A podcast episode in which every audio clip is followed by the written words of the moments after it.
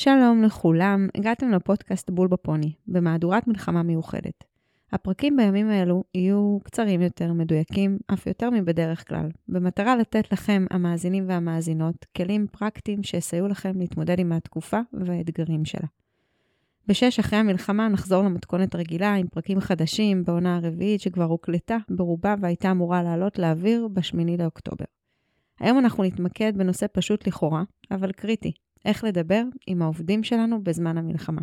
בצל המלחמה והאובדן, מנהלות ומנהלים מוצאים את עצמם אה, במציאות מדאיגה, כואבת ולא מוכרת, שדורשת הרבה תעצומות נפש. העובדים שלנו זקוקים להכלה ולסיוע מיידי, ובמידה רבה הדבר נכון גם לא רק לעובדים, אלא גם למנהלים ומנהלות עצמם. משפחות רבות כל כך חוו פגיעה או שיבוש מהותי של שגרת החיים ברמה כזו או אחרת, אך בתוך החרדה והשיבוש יש את ההכרח להמשיך לתפקד ברמה הגבוהה.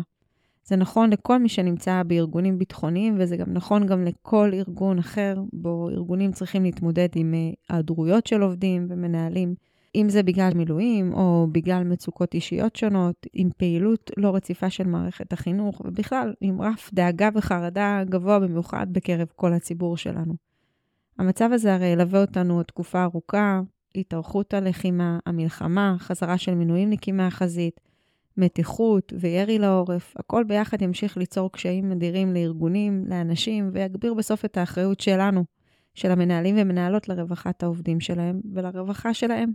אז הכלי מספר אחד של מנהלים ומנהלות לסייע לעובדים שלהם להמשיך uh, לתפקד, היה ונשאר שיחות. פשוט לדבר עם האנשים שלנו. שיחות אישיות, שיחות צוותיות, העיקר להבטיח שיש הקשבה רציפה ואותנטית לקשיים של האנשים. זה חשוב ברמה החברתית, ברמה הרגשית, אבל חשוב לא פחות כדי שחברי הצוות יהיו מודעים גם לקשיים ולמגבלות אחד של השני, ושאנשים ידעו שאחרים מודעים למה שעובר עליהם.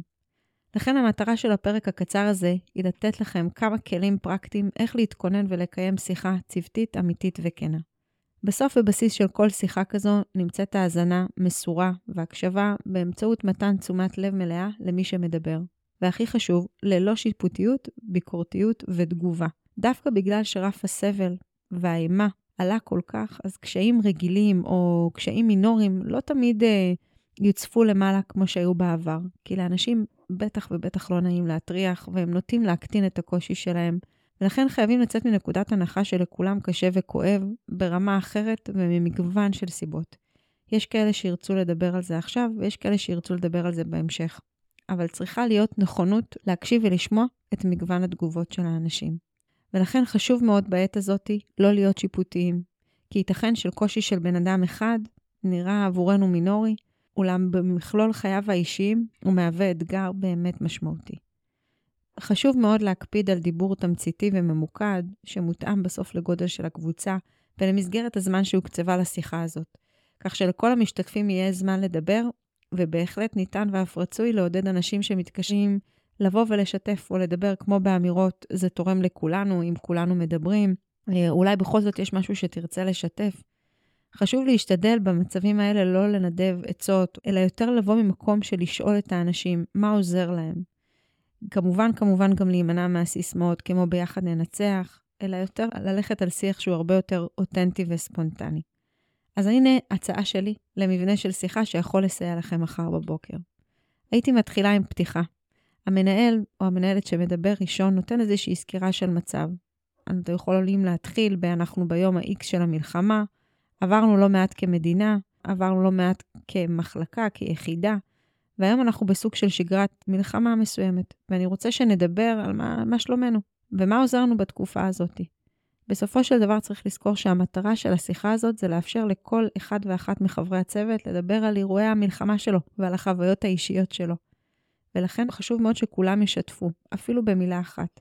ניתן לאפשר לא לכולם להשתתף, אבל חשוב להבין שזה בסוף מאפשר איזושהי בריחה, וההחזקה והלכידות כאן היא מאוד חשובה, ולפעמים רק ההקשבה יכולה לסייע לאותם משתתפים להרגיש שהם קיבלו אנרגיות ונטענו בכוחות של האחר.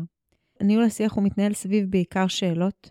המנהל או המנהלת כאמור מתחילים, הם אלו שמשמשים כמודלינג ודוגמה אישית ומעצבים את השיח הצוותי, ולאחר מכן מקיימים איזשהו סבב בין המשתתפים, כל פעם שאלה אחרת. בואו רגע נתעכב על מהלך השיחה. הייתי מתחילה במה שלומכם, איך עוברת עליכם התקופה האחרונה. חשוב לשתף ולהיות כמה שיותר אותנטיים במקרה הזה שלכם, מה האתגרים שלי, מה קשה לי, מה מטריד אותי, ובסוף לסיים במה עוזר לי להתמודד. המטרה היא בסופו של דבר לדבר על הכוחות שמסייעים, להתמודד עם המצבים המורכבים בתקופה הזאת. מה עזר בעבר, או מה עוזר לי היום. חשוב כמובן לא לבטל את התחושות הקשות שיעלו, אבל המיקוד הוא בעיקר בכוחות. צריך לזכור שכל אחד מתמודד אחרת. חלק עוזר להם לחשוב מחשבות חיוביות של מחר יהיה טוב, או אנחנו ננצח, או מי יכול עלינו. ואילו חלק אחר של אנשים שהם שומעים את זה, זה יכול פשוט להוציא אותם מדעתם. ולחלק עוזר בכלל להכחיש, ולאחרים לדבר ולשתף את מה שהם חושבים. כל דבר שיעלה הוא פשוט לגיטימי. לכן חשוב שלא תציעו להם רעיונות, אלא יותר תעזרו להם למצוא בעצמם מה עוזר להם. בסופו של דבר, אחרי הסבב הגדול שכל הקבוצה הזאת בעצם עושה, המנהל מסכם, הסגירה חייבת להתמקד בכוחות. מה יעזור לי או לנו מחר בבוקר לעבור את התקופה הקרובה? תזכרו שאותה שיחה שאתם עושים לאנשים שלכם, היא מהווה איזשהו modeling עבורם לעשות לאנשים שלהם. ברגע שאתם נותנים מקום לדבר על קושי, על כאב וחוסר, ולצד זה, על המקומות של כוחות ועוצמות, זה נותן דלק לעובדים שלכם להסתכל קדימה, להמשיך הלאה, ולדעת שיש מי שרואה אותם, ויש מי שאכפת לו מהם, ושיש להם מקום.